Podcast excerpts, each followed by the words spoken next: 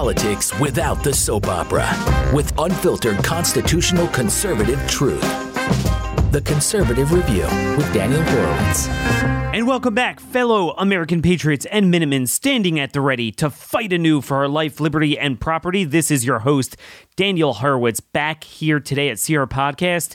It is Friday the 13th, and I wish this were indeed just a nightmare or one of those horror shows of Friday the 13th, but indeed, this is real life where we are nothing but lab rats in the hands of global nefarious oligarchs. Just very succinctly, what we are up against is this. In past history, when you had megalomaniacs who wanted to take over and control people, they wanted power, money, greed. They like controlling people.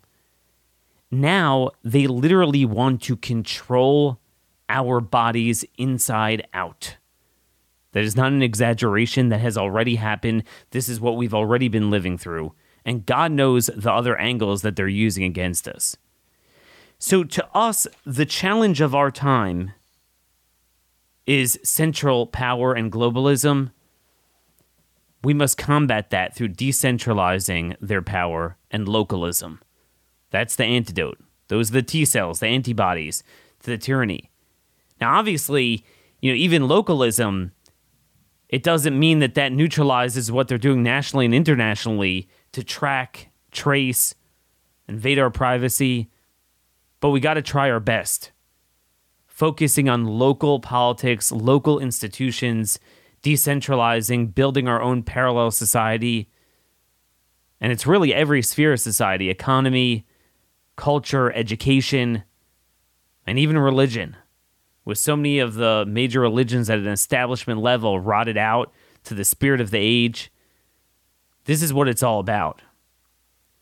So later today, we are going to have a new guest on Dr. Kat Lindley to discuss the pandemic treaty, the global pandemic treaty, to synergize all the tyranny that we've seen the last couple years, had to turn the entire world into Shanghai how to turn all 8 billion people into lab rats.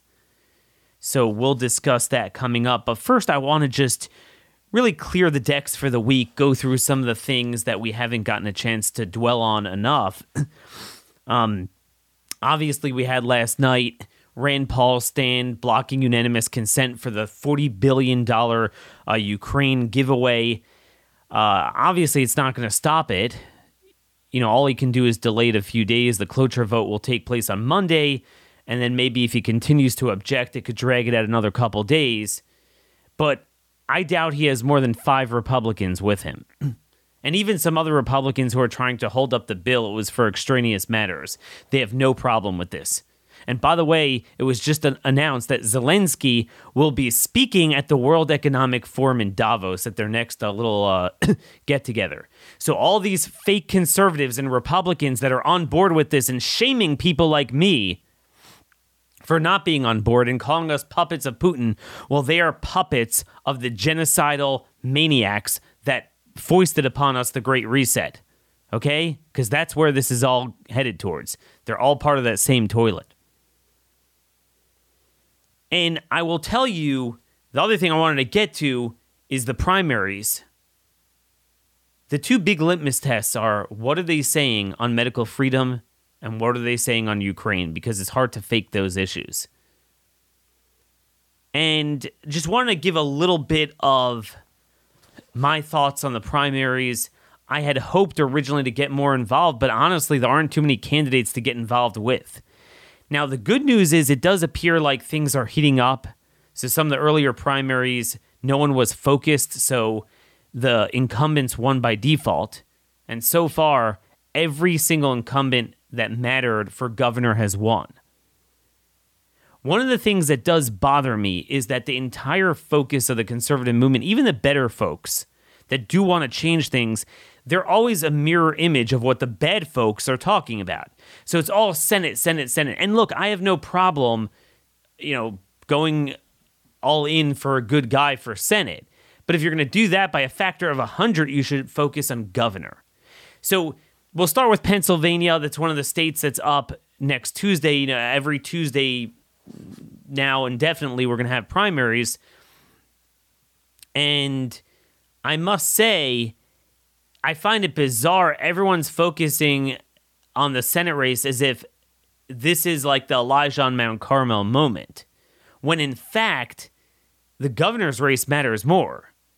You get a good governor in there, you get a trifecta. So to me, I'm more concerned about that. In all honesty, I have not focused enough because each candidate has some flaws.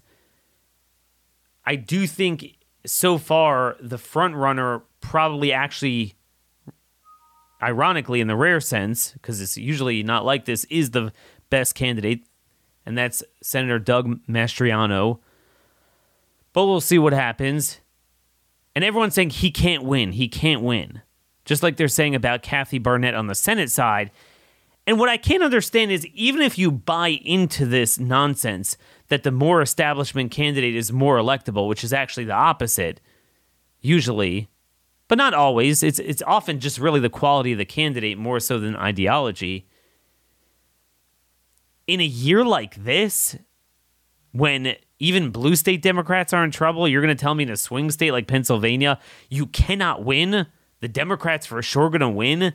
Where does that come from? It's just not even accurate. It's stupid.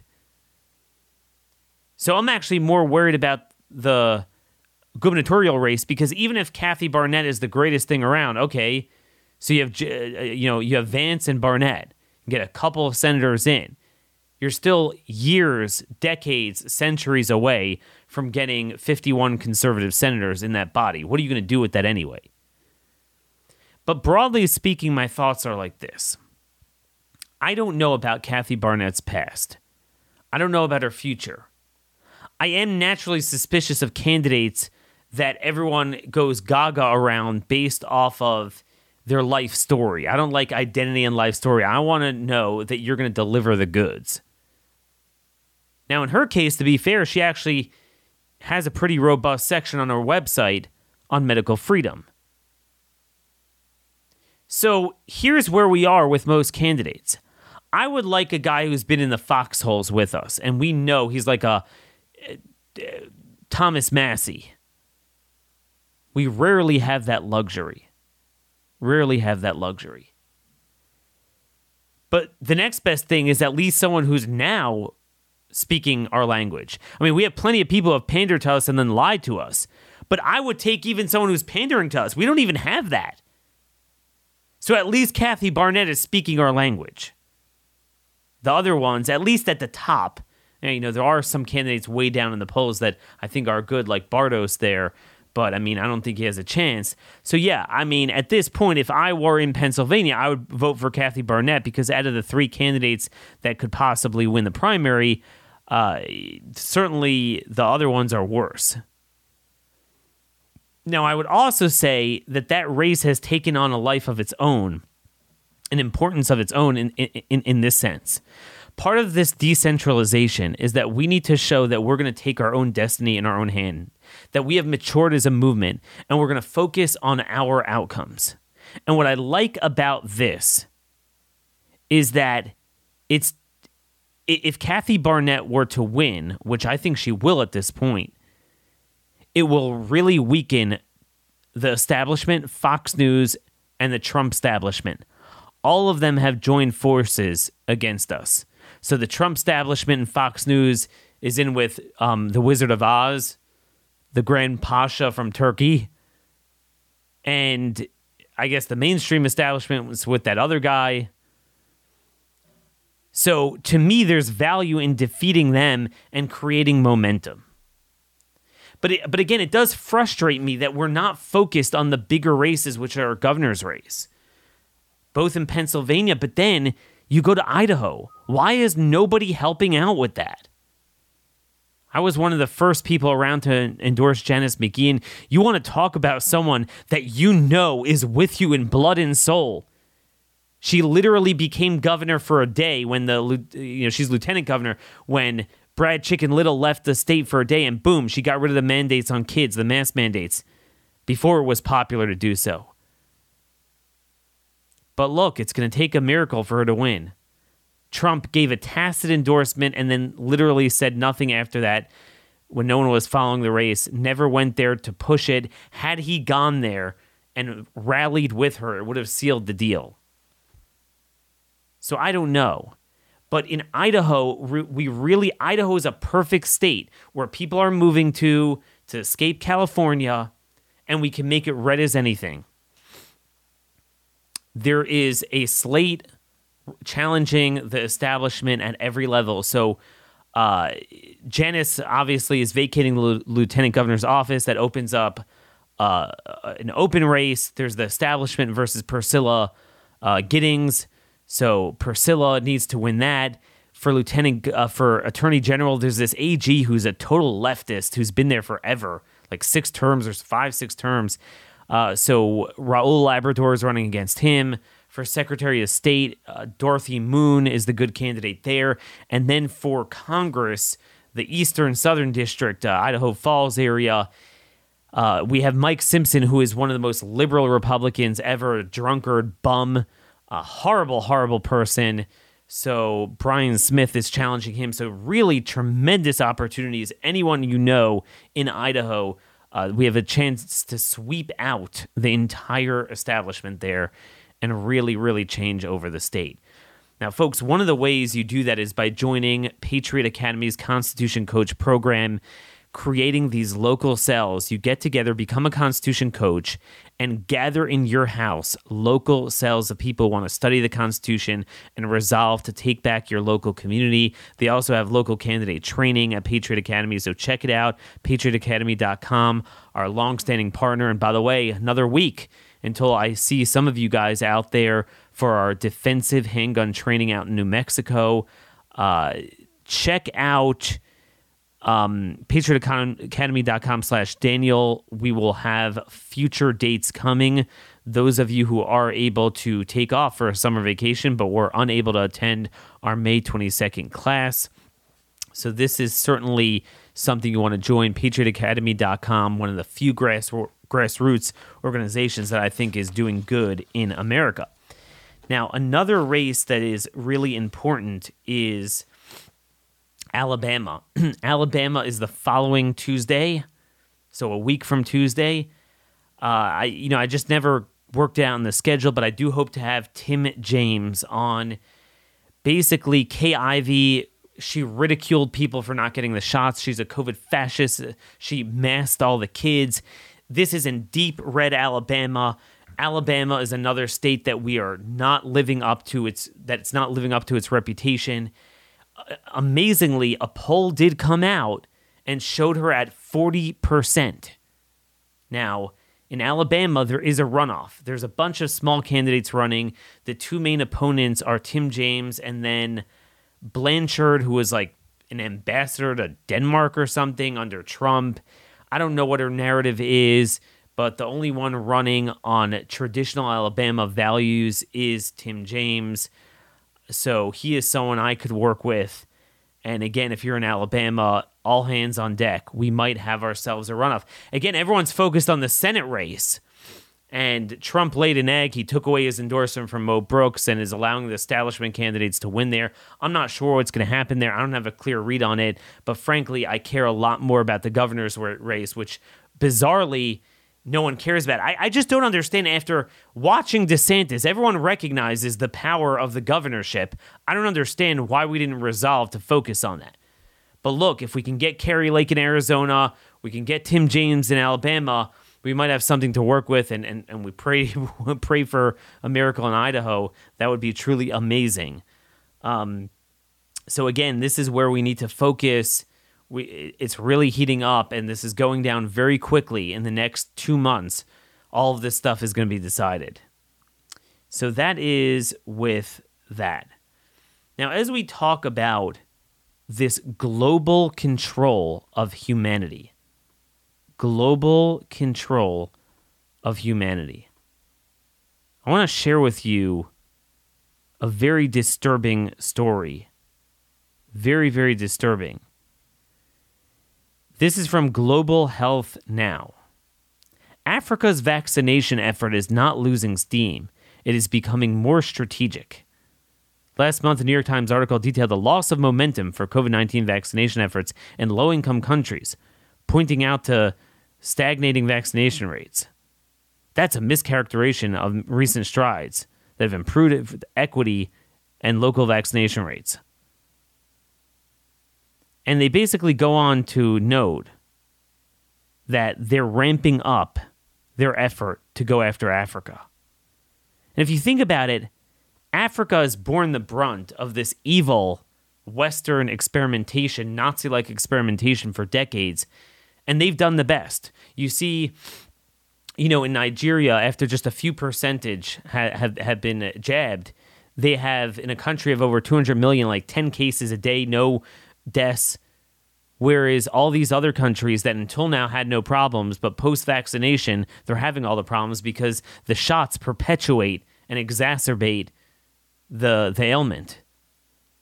And now they're going and reversing that progress in Africa. It's truly disgusting. So, this is what they want to do. These megalomaniacs, I don't know where they get this power from, but they have it. We've been asleep at the wheel for decades and that's the point. If we don't take action, this is going to be upon us. Meaning, it's not like, oh man, you know, we just have to make sure we don't affirmatively ratify a pandemic treaty with 67 votes and then we're good to go. No. If we don't take action to divest from all this, to ban it, to criminalize it, this is what we need to do. We need to have criminal penalties local and state laws for those who breach medical privacy, those who track us, those who force jab, force mask children, those who deny care, discriminate based on Nazi like medical nationalism. There's no middle ground here. No middle ground whatsoever. There's another story I wanted to share. I haven't gotten a chance to. It was in um, a zero hedge. So a bunch of Republicans joined with Democrats to give him this massive infrastructure bill, a trillion dollars. And it's not just the inflation and the, that's going to cause, but when you know when you're spending a trillion dollars on anything, it's going to do to that sector what it did to healthcare. It's not just the money, but the policies and control that it induces.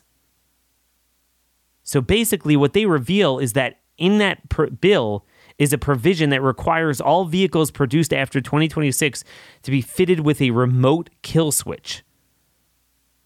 Electric vehicles already have this capability via internet connected superchargers. And they could be a back door that allows government agencies to shut your vehicle off remotely.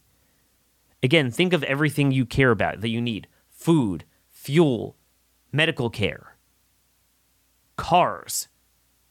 The, the, the car is the symbol of American expansiveness and freedom that has been lacking in Europe and other countries where you know most people have two cars. They've been gunning for that forever. And that's why they're making it that you won't be able to afford a car under $50,000. Gas will be a fortune, but now they'll be able to monitor your movement in the car and shut it off. This is real stuff. I warned about it at the time, but of course, Republicans supplied the votes for that. So, folks, this is where we are. This is not getting any better. Then I wanted to get to some news on masks. You would think, oh, at least the mask is over with. No, it's not. Most people go into doctor's offices they still require it. If you're a doctor or nurse yourself to work eight hours a day, 10 hours a day, you got to wear it. And you know what? It is not done in the schools on the children. A friend of mine last night told me even in, in New Hampshire there were some uh, schools that were about to reinstate it. Now, there is a bill sitting on the governor's desk there, passed both houses in New Hampshire to ban it in all localities in the state, and hopefully he'll sign it. By the way, there are some good bills waiting on, on his desk there. Uh, HB 1022, that's the ivermectin over the counter bill. It did pass the Senate, so it's waiting for his signature. Um, they would become the second state after Tennessee. I am hearing some grumblings about Florida might do this executively. So, again, I mean, good things are happening, but so much more could be done. We have to stay focused. Anyway, uh, Dr. Andy Bostom, we, we used to have him on the show a lot. He's an epidemiologist, cardiologist from uh, Brown University. He he sent this around this morning. You know, he's all he's good at unearthing like you know academic literature from the past. This is his uh, expertise, and he sent around this article written by Dr. Shane Neilson of McMaster U in uh, I guess Hamilton, Ontario. It was written back in 2016 fascinating if you re- read the whole thing in, in the context of what we wound up dealing with four years later. It's titled The Surgical Mask is a Bad Fit for Risk Reduction. Shane Neilson, look it up.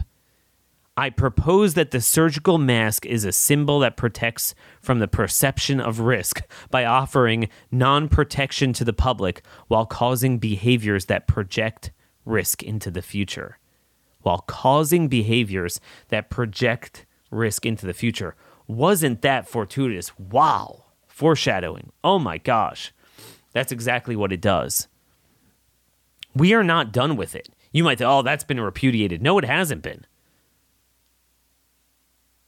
There is an analysis out, and we always knew this would happen. There was a German study that that hinted to this, and JAMA made them take it back, even though it was a great study but this was put out as a preprint by Italian um, researchers. If you want to look it up, the title is Inhaled CO2 Concentration While Wearing Face Masks, a pilot study using capnography. And basically, they found that with surgical masks, the CO2 concentration of inhaled air exceeded the danger zone of 5,000 ppm in 40% of people wearing it. And they found that these measurements were reached those measurements over the course of wearing it for just five minutes, following a 10 minute period of rest with participants seated, silent, and breathing only through the no- nose. You can imagine people that do manual labor, sports, all this stuff throughout the day, still doing it. They found the mean CO2 concentration uh, with uh, of inhaled air without mask was 458 ppm wearing a surgical mask, it was 10 times greater, and it exceeded that danger zone of 5,000 in 40% of cases. I want you to think about that. Among children under 18, the mean CO2 concentration while wearing a surgical mask was 6,439 ppm. Think about that. This is unbelievable unbelievable. And it's nothing we didn't know from surgeons in the past. And by the way, the only randomized controlled trials have shown no better outcomes with bacterial infections post surgery wearing a mask. So everyone's like, well, they wear it in a medical setting, aside from the fact that it's very different in many ways. Truth be told, there's no evidence it works in a medical setting either.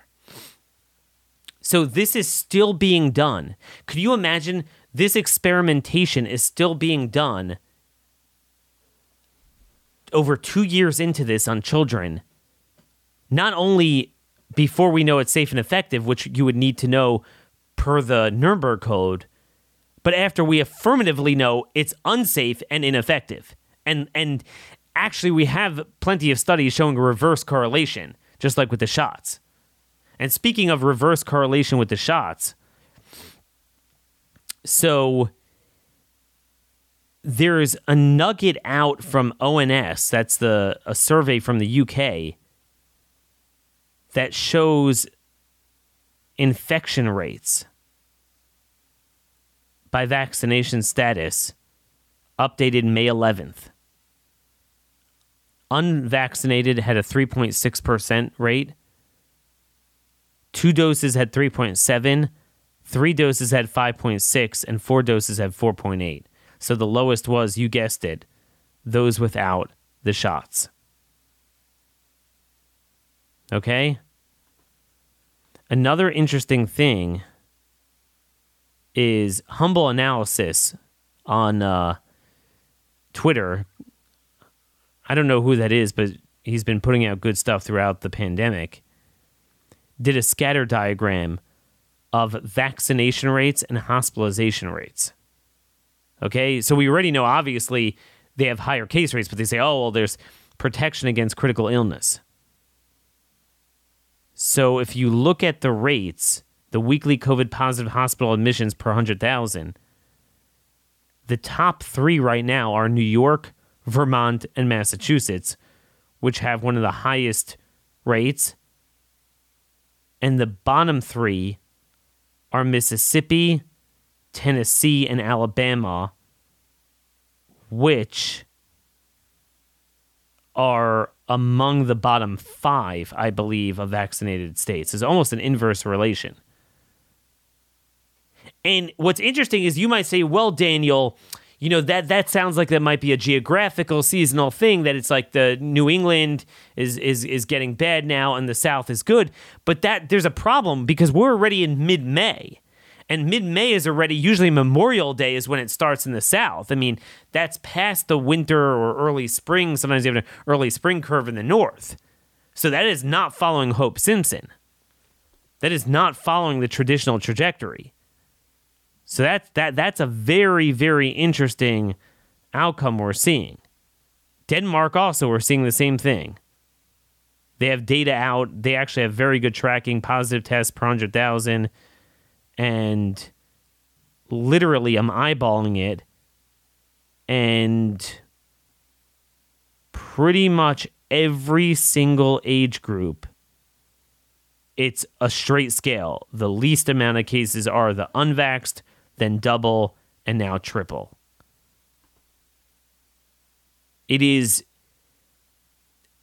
I, I mean, this is still going on. No matter how much data show that it doesn't work, it actually is negative efficacy against COVID, other harms, both with the mask and with the shots, it's not going away. Okay? It's not going away. Just know in the winter, they will bring this, or the really the fall, they're going to bring all this back. You know that. They are going to bring this all back. And an important thing to realize is that all these Republican governors that are like, oh, yeah, we're not into that anymore, let's just assume they're not going to downright implement it. But the feds and the system is going to churn. So you're going to have basically most of the places locally are going to do it anyway. So be, doing nothing is not an is is not an it, that's not an option. Anything short of the state government interposing, the local government interposing against it, banning it, criminalizing it. Again, you can't fight maniacal global powers that are more powerful than any nation state in the history of the world by just saying, all right, well, in our jurisdiction, either way is okay. Just like Newton's laws of motion, it works the same thing legally and politically. You can't fight action with inaction, power with passivity. And in that vein, I want to get to our special guest today. So, one of the most imminent direct threats to our bodily autonomy, quite literally, is this pandemic treaty. Now, we've had terrible treaties in the past that have been floated upon us that affect our economy, our way of life, but never before has there been a proposed treaty that will literally vitiate our individual sovereignty. So it's not just, oh, our national sovereignty, it's our human sovereignty. January 24th was the date when Tedros, he's the I can't even pronounce his last name, the director general of the WHO, he basically said that the goal of this treaty is to make the world in which science triumphs over misinformation, solidarity triumphs over division, equity is a reality, not an aspiration, and we are one world, we have one health, and we are one WHO. And the goal was to create a uh, treaty that is in line with that principle until now, the U.S. has been awfully quiet. The Biden administration, it's unclear where they stand. Um, it's mainly been Europeans talking about this, and we always knew the Biden administration would be supportive of it, but we haven't heard much. But in recent weeks, it's come to life. Michele Bachmann has talked about this, and others that indeed there are actually amendments that the Biden administration submitted to not just countenance this entire ordeal, but to make it even stronger. And they are meeting May 22nd. That's the day you and I are going to go out for our little get together, our defensive handgun training in New Mexico. So that week, this is all going down uh, at the WHO. Um, their their big their big uh, council meeting, and they might secure this quite expeditiously. This is something we need to know what it is and where is it headed? What could we do about it? Now, someone who's been all over this is Dr. Kat Lindley. She's a family physician in Texas. She's also on the steering committee of the World Council for Health. So it's actually a global organization to combat globalism and control over your body. She's the American representative. Uh, she has great stuff she puts out all the time. You could find her at katlindley.com. She has her writings there, as well as following her on Twitter at KL Veritas. KL Veritas on Twitter. Dr. Lindley, thanks so much for joining us today from halfway around the world. Yes, thank you for having me. I'm actually in uh, London um, today. But thank you for bringing up the uh, pandemic treaty. It's actually two different subjects. I'll walk you a little bit through it. So, in December of last year, um, WHO said we, we need a treaty to make sure that uh, future pandemics are handled correctly and everything goes after one health, uh, one global world.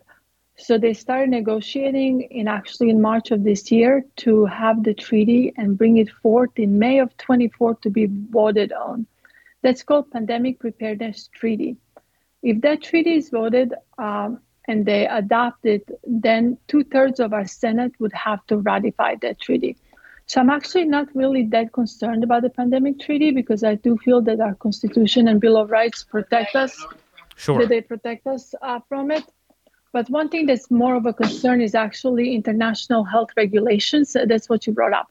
So that's happening. Uh, the General Assembly is meeting in Geneva May 22nd through 28th to put forth uh, these amendments that United States delegation gave towards like you know the end of the deadline almost in January. They put some uh, amendments forth, and these amendments would allow WHO to declare a health minister could be, declare a regional uh, pandemic and then, based on that regional pandemic of concern, the Director General could actually uh, declare international uh, concern. The, in the past, the, um, uh, the IHRs would say that you cannot uh, do that unless the country agrees. With these new amendments, the country does not have to agree. They can just declare it, and uh, WHO responds to it. And the other thing is, in the past, we had 18 months to actually implement these amendments. But with the new uh, amendments put forth from our administration, we will only have six months. So it's definitely a concern because if it happens, um, WHO comes in and based on their own uh, constitution, Article 21 of WHO Constitution, they can change the nomenclature of diseases, of uh, illnesses. They can declare what type of uh, therapeutics we have. They can uh, mandate new products. And it's kind of everything that we just went through, right? They changed the name of the pandemic, herd immunity. They made us uh, use these mRNA vaccines all over the world. They're saying certain, only certain treatments works. It's just going to get worse. So, this is a very important point you're making when we say the word pandemic treaty conversationally. It's a little bit different than technically what's happening because I think this has been the concern throughout the pandemic that we've never had laws. Forget about international, just, you know, locally, state, federal. We never really had laws. Uh, in most states or all states, they never passed a law you shall lock down, kids should wear masks. Mm-hmm you know, it was all done unilaterally through uh, bureaucrats, administratively, the federal and state administrations, mayors, governors. Uh, there was very little legislative authority. So they're not stupid. They're not going to seek legislative authority because they never did to begin with. So a formal pan, uh, treaty, I guess we have enough of a constitution still in place in America, very little, but that's ironclad.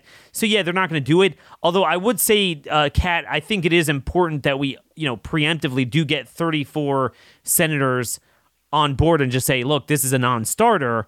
But what you're saying is we got to make sure we don't confuse the language and get all caught up in the tr- uh, technical treaty, and they'll implement a violation of our sovereignty without a formal treaty. But my question to you is this if it's not a formal treaty, then what do we care? In other words, how does it bind us in any way? How does that control us any more than our government is willing to screw with our bodily autonomy anyway? So, like I mentioned, the pandemic treaty uh, that actually comes in play in 24, and that has to go through Senate. So I feel that even in 24, we should have, like you said, 34 uh, senator or something. I, I don't even think Democrats will be. They're not going to be able to vote that in. Anything can happen, but I feel a little bit safer when it comes to treaty. The concern is these international health regulations because we adopted that uh, in 2005 and according to that, uh, when WHO gives recommendations, it's kind of interesting if you if you if you really dig down that rabbit hole. The truth is, we're not obligated to adopt their recommendations, but there is every indication that current administration will, and that will use that as an excuse to actually uh, implement the WHO response to any type of pandemics that we might have in future.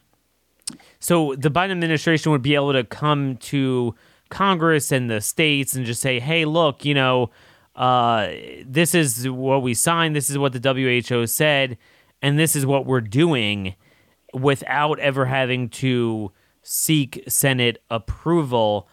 Um, what other, just from watching the motivations, could you discuss a little bit more about the players the major global players behind this and some of their motivations. What what what are the big things that they're eyeing? Because Kat, uh, they've already achieved this stuff, so it has to be a whole new level. Because honestly, I mean, I can't think of anything worse than gagging your face. Okay, saying that you can't breathe, criminalizing human breathing. They've done that already. Uh, you know, the lockdowns, forced jabs. What else is under their sleeve with these health regulations?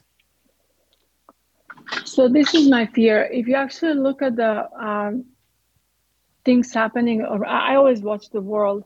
So about a week ago, uh, 10 days ago, the Irish minister, one of the ministers said, this fall we're going to have the more dangerous, the more virulent strain, and it's going to be a whole lot worse than it was before.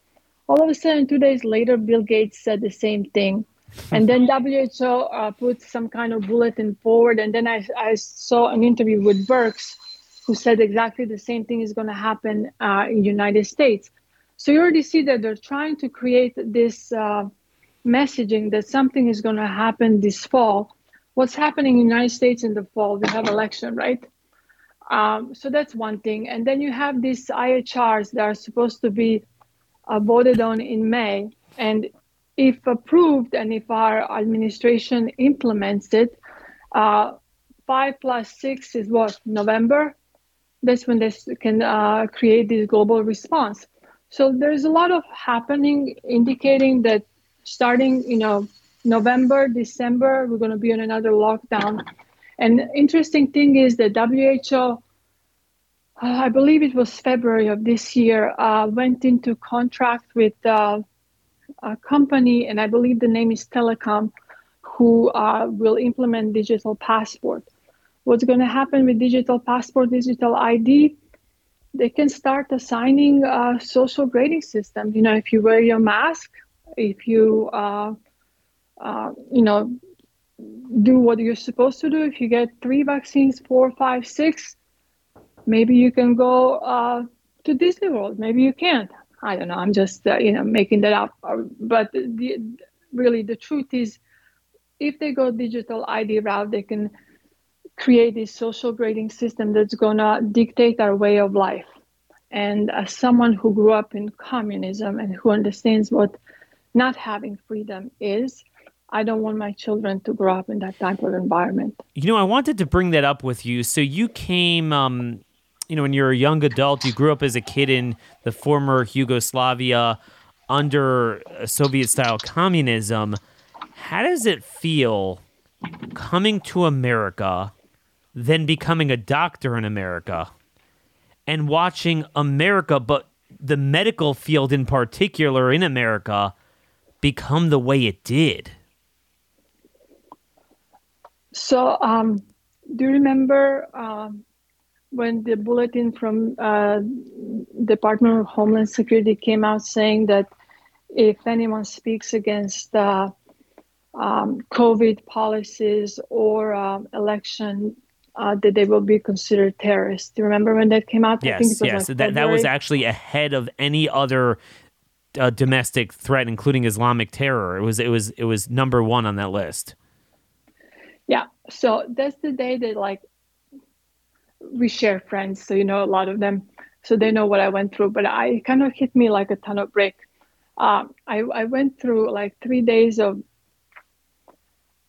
really disbelief. You know, almost kind of depression, because uh, and and the thought that kept on like going through my mind was like, I was not born free, and now I'm gonna die not free.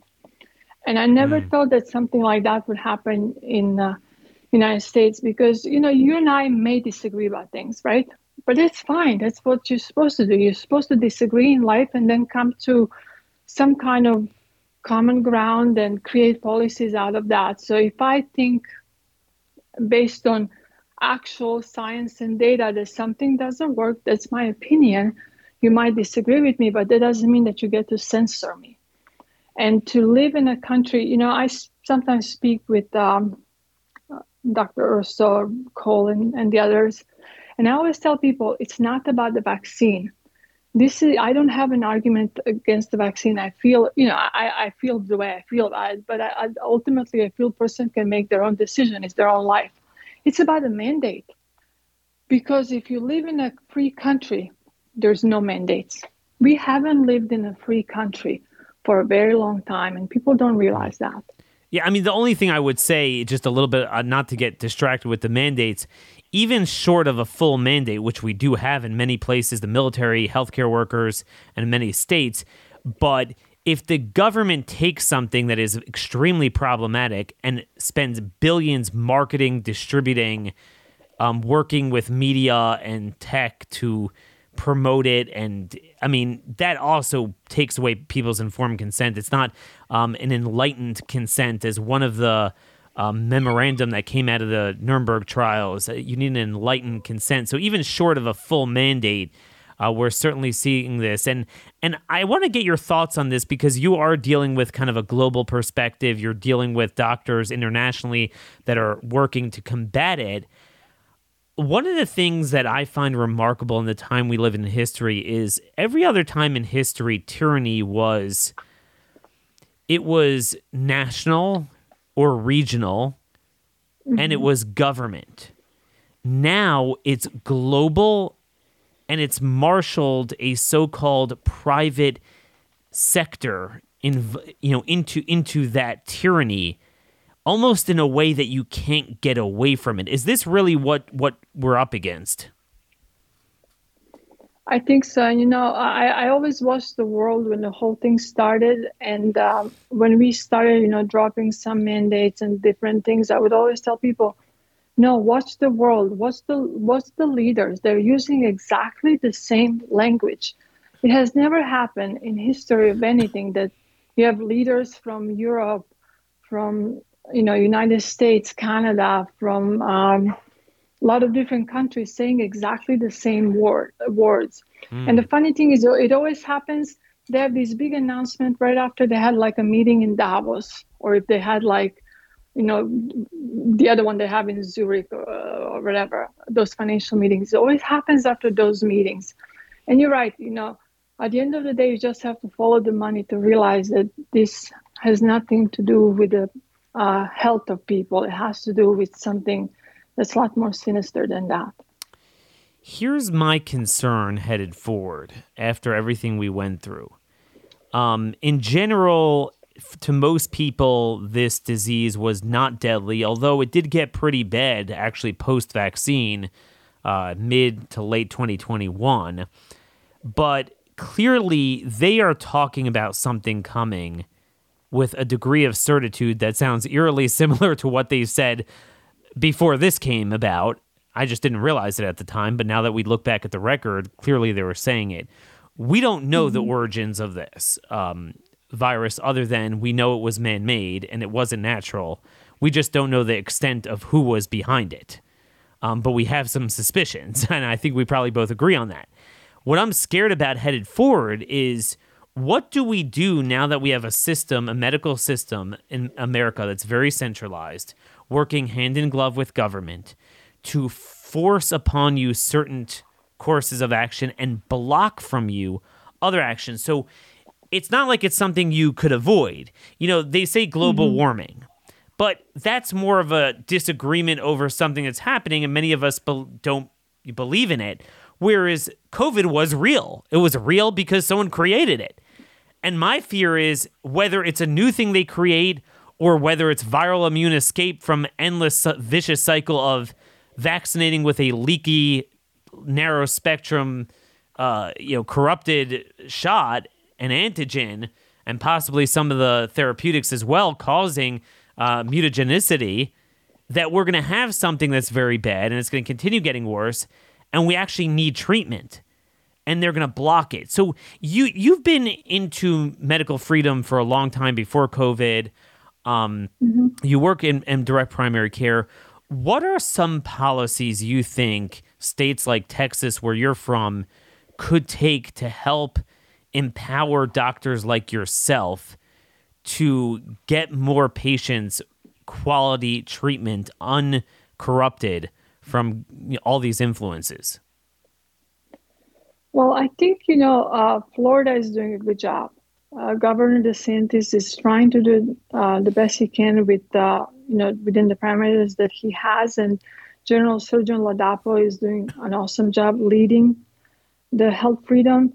And ultimately it has to be about physician and patient um, relationship you know in direct primary care there is no middleman it's just me and the patient we decide together what is the best treatment i always tell my patient i you know i can lead you to water but i can make you drink it which means that my patients do as much work as i do for them to be healthy um, in individual states we need to create legislature that will actually allow physician and patients to, that, to have that kind of relationship where the pharmacist will not interfere with uh, prescription from a physician if we feel it's indicated.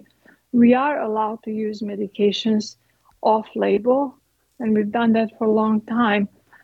I can tell you as a doctor, I I never want to kill anyone. You know if, if i if i harm anyone even by by anything it, it it hurts my heart. So for someone to think that like we're going, we're going to prescribe medications that are not safe is just ludicrous none of us would do anything like that we always look at the risks and benefits and what will benefit the patient so we need to create the environment where doctors are not afraid to practice because there are a lot of states where um, you know at the beginning there was a statement, I believe, from Pharmacy Board and Texas Medical Board. I'm not sure, but uh, they were not in support of. Uh, pharmacists could kind of push back on prescribing ivermectin or, or different medications they didn't feel that you, that you're allowed to do, and then the, the um, Texas Medical Board and Pharmacy Board pushed back. Senator Hall, uh, Senator Hall helped with that a lot uh, to make sure that, uh, and the statement now says that if, if physician feels it's uh, appropriate, it's okay to prescribe medications. It doesn't say anything specifically about which medications. But we need to create medical freedom. And also uh, more practices that are independent, that are outside of the system. You know, I'm in UK right now, and um, one of the things I'm speaking to physicians here about is the fact I just gave an interview with Gareth Icke, uh, and I said to him, uh, the only way you guys are going to get out of this mess is if you your doctor go private. The problem yeah. is the NHS is like part of their system. You know, they're all afraid to jump out. But a lot of their physicians don't want to be vaccinated. They're leaving medicine, and uh, NHS is already failing. So I tried. To, so I, I'm trying to teach them how to do this direct primary care because you don't have to charge a lot of money. It's very affordable, and you're helping people. And especially sure. here in UK, they're having a lot of uh, you know vaccine injury patients and there's a lot more correlation and stuff where they actually are showing that that's the reason and the environment here is not helping them at all. So the only way forward is independence.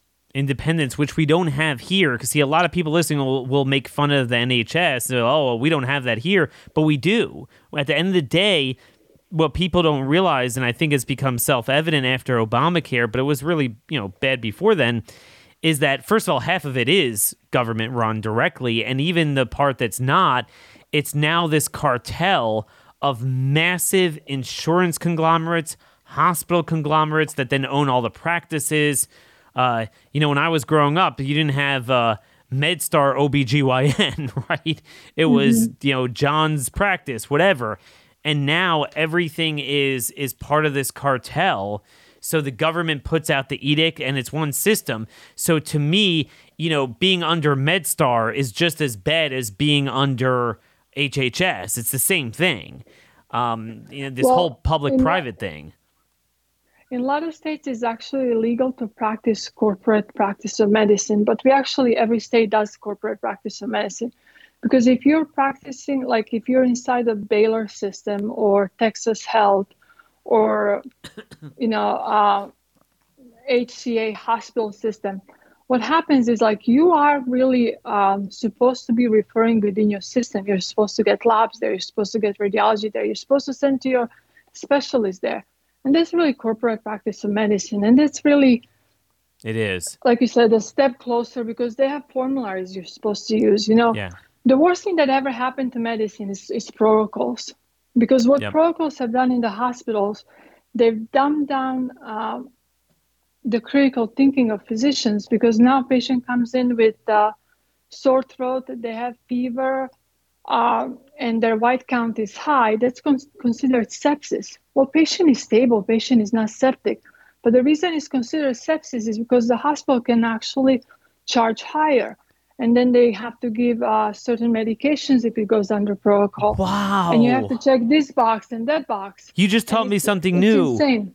I, I I was it's funny I never articulated it but subtly throughout the last couple years I've been watching this and I've noticed there's sepsis everywhere and I'm thinking I used to think that was a really nasty term you know that was like wow someone's in really bad shape and now everyone's septic that's interesting um, so well, when I was in medical school, you know, uh, if, if, if, a patient was septic, it was like, oh wow, is the patient going to survive? Yes, and that's what I thought. I started, when I started practicing, one time they labeled one of my patients septic, and it was like 25, 26 year old female who got strep from her kids, and she had fever and white count, and that, uh, and I think maybe her ESR, which is like a, a uh, uh, it's inflammation marker. I think maybe mm-hmm. that that was high as well. But yeah, that makes sense because she has an infection.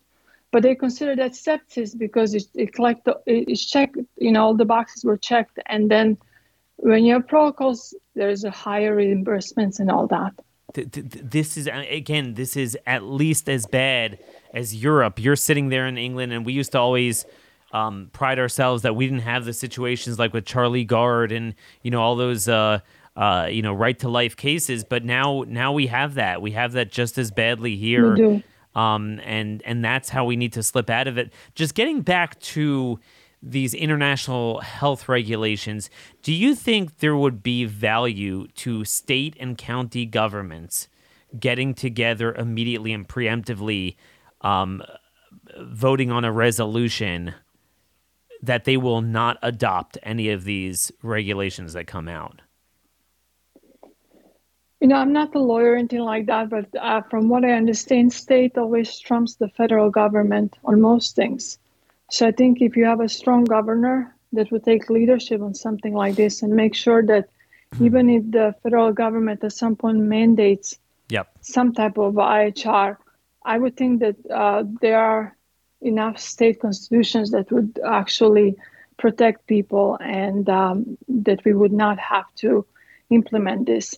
Now, in some other states, I would be fearful because I'm sure there are going to be governors who are going to jump Oh, all yeah. over this just to lock them down. But at least, like for me, I'm in Texas. I, would hope that my governor Exactly. is going to be smart enough to do something. those states are gone. I mean, there's nothing we can do. What I'm saying is, and they can't have it both ways. If you're not going to go the treaty route, so you know, if you go the treaty route, you'll say, well, that trumps the states. It does if you get two thirds. Um, but if you're not going to go that route and you're just going to kind of bureaucratically say, well, the WHO says this, states should say jump in the lake. I mean, we're not doing that. We're not governed by the WHO. And until uh, the Senate ratifies a treaty, um, you know, come back to us then. So I think that's a good form of activism here. Uh, just in our remaining few minutes here, so you are a family physician. You've been seeing families throughout this ordeal. Could you describe what you're seeing among children, just from the amalgamation of factors, of negative factors that have been applied to their lives, the social isolation, the um, constant fear, the masking? What are you seeing among children that come in, in into your practice? So, you know, during the lockdowns, especially in, in Texas, luckily we didn't lock down for too long, but during that time, uh, there was lots of anxiety, a lot of depression. And in a community next to mine, a, a child, I believe he was 13 years old or something like that, he actually hung himself in a closet because I think he broke his Wii or something and his dad found him. And that was type of you know we had increase in suicide uh, rates and suicidal attempts and lots of depression and anxiety. And then in younger children um, there are several studies that came out one was done by brown university they studied kids three months to three years old 776 kids i believe and uh, they discovered that their IQ, the ones that were born during pandemic, uh, their IQ dropped 22 points, which is significant. And for the ones that are wearing masks, what most people don't realize, young children, um, you know, five years and younger, they need to see um, bottom half of your face to understand the emotions behind the word. Because if you're wearing a mask and you say no, if you are frowning, the child can understand that you're being serious. But if you're kind of saying no, but smiling, then the child is like, okay, this is not as serious. But now we've taken that ability to actually emotionally analyze the meaning of the words. A lot of these children now don't understand exactly what it means. And then there are some kids actually, and this happens more in teenagers, they use masks to hide themselves because it's easier to be nobody behind a mask. Wow. And sometimes it's easier not to be seen than be seen. So we've created a lot of this, just a level of fear and anxiety in community. And then the data also shows that kids um, are behind in their schooling. And in Texas, we, we pretty much recovered because we opened up the schools uh, fairly, um, you know, soon. But we've damaged future generation. There's but no they've been open with it. the masks. I mean, most most of that Uh, time in most places, you know. So in some ways that was even worse. Some ways better, but some ways worse. So um, you create an And entire one thing, yeah. yeah, one, one thing I forgot to mention, and this is really significant, there is 336% increase in speech therapy because of the mask. Yes, my my um, sister has been a speech therapist for 22 years, and she said there is no precedent for this. Uh, their No. caseloads are busy as anything. There's waiting lists. Um, they the way she described it is that you know they now have regular kids two, three, four that sound autistic, even even if they're not. Um, That's how bad it is. Uh, she described very vividly for me all the sounds and the language issues. She could directly trace it back to to that, and it is it is unbelievable. Um, if you are trying to mess up an entire generation of people, language and communication is everything. They've done a great job at that, and and I just get the impression that this is all a part of this transhumanism and just dehumanizing an entire global population. It's funny in many ways we are one people. We do have one health. Health. I, I agree mm-hmm. with these people.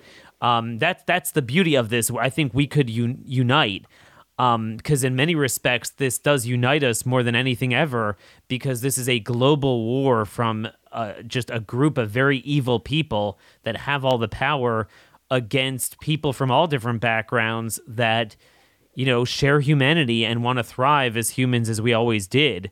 Mm-hmm. so this sounds like it's kind of your work. Let me just give you the last word on you know what you hope to accomplish through this world council for health and your other work here domestically. So uh, to give you an idea i'm here in uk for have better way conference that's organized by world council for health and there are going to be physicians from uh, United States and all over the world coming. Richard Urso, Ryan Cole, Robert Malone um, are going to be here in person, and then uh, Peter McCullough will, will zoom in. I'll I'll be speaking as well. But like you said, one thing that happened, and I think they didn't realize, is this thing united people across the world. So I'm actually staying at a house of a family. Um, so Howard, the husband, got sick. I think it's, it's been like six months ago or something, and he was in a hospital. And they reached out to me through a friend, and I, I helped guide them through that. He was in a hospital. He was doing very poorly. It was very stressful time for the family, but we became good friends. And now I'm visiting them, and and they, you know, their kids call me Aunt Kat. But like I said, what I think these globalists haven't realized that as much as they push at us, we are pushing back and we are uniting. And people of the world are coming together and saying, you know what, enough is enough, and we're not going to follow these directions because they don't make sense. So um, I, I would say that's the best thing that has happened. And the only way we actually will get through this is if people take their power back. Absolutely. Very well said. Thank you for all of your work. Again, you can find her at katlindley.com, at KL Veritas on Twitter. Please keep us posted, and God bless you for your work. Thank you. And it's actually katlindleydo.com, but thank you so oh, much. Oh, Kat Lindley Dio. How could we forget? DOs are much better than MDs, by the way. I'm totally sold on that. So, katlindleydio.com. Take care and uh, wish you best of luck at this conference. So, anyway, folks, on a positive note, I, I think it really is true what Dr. Lindley was saying that as much as this has brought out the worst of humanity, it's brought out the best of humanity as well. People trying to help each other.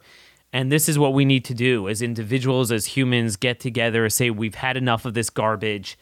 But again, we we we gotta focus on this. I mean, listen to some of the candidates. Getting back to this discussion over the primaries, you listen to the subject of their campaign and you listen to this show and it's like, okay, what? You're living in a different time era. And that's really our challenge to focus the proper issues. Again, I'm going to really be driving home things that states and localities can and must do, principles they must rally behind, a set of actions that need to be taken and I'm going to be codifying that soon in a some sort of publication because this this is really where it's at. I mean, we're we're at the bottom of the ninth inning, a couple minutes left in the fourth quarter, if you prefer football analogy, and the clock is ticking. And the more we wait, the more power they accumulate, and the less leverage we have to fight back. Hope you guys have a terrific weekend. Send me your comments, questions, concerns to Daniel Horowitz at startmail.com. Till Monday, God bless you all, and thank you for listening.